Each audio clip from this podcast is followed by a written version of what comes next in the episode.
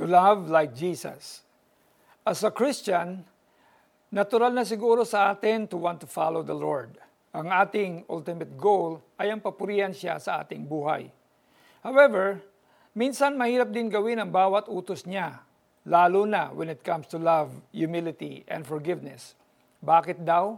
Dahil emotion natin ang involved at pag yun ang tinamaan sa atin, doon tayo madalas nahihirapan. But the question is, posible ba talagang magmahal ng gaya ni Jesus? Yes. At hindi lang siya posible, kayang-kaya mo rin itong gawin dahil na rin sa pag-ibig ng Diyos sa atin. A woman shared her own experience. I know how it was to live in anger and hatred. Mahirap mali ng mga taong gumawa sa iyo ng hindi maganda, lalo na kung pamilya o asawa mo ang involved. Ako ay hiwalay sa aking asawa at nung panahon na on the rocks pa lang ang marriage ko, marami siyang nagawa against me. Admittedly, may nagawa rin ako laban sa kanya. It was the darkest, most painful and difficult phase sa buhay ko. Lumaki ang galit ko sa kanya dahil sa mga bagay na nagawa niya sa akin. In 2016, akala ko napatawad ko na siya, pero hindi pa pala. I still have anger and hatred towards him. But in 2018, when I finally confronted him, doon nag-start ang forgiveness. Although hindi yon dahil sa sarili kong kagustuhan, but because God led me to do it. Kahit hindi pa kami okay, alam ko sa sarili ko na wala na akong galit sa Kanya. When God led me to forgive, He enabled me to give agape or unconditional love to Him.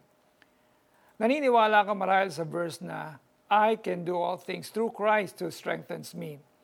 Dahil ang tao ay likas na makasalanan, kay Jesus lang nagmumula ang lakas, kaya natin nagagawa ang mga bagay na nakakapagpasaya sa ating Ama na nasa langit.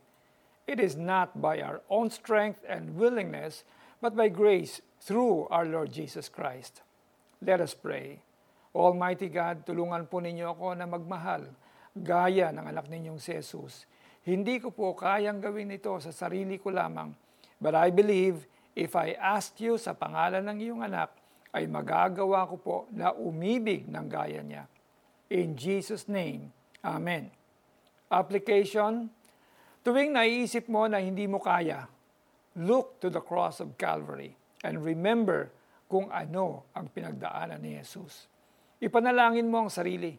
I-declare ang Philippians 4.13 sa buhay mo at huwag kakalimutan na una tayong minahal ng Diyos at pinag-utos niya na tayo'y mamuhay na may pag-ibig gaya ng kanyang anak.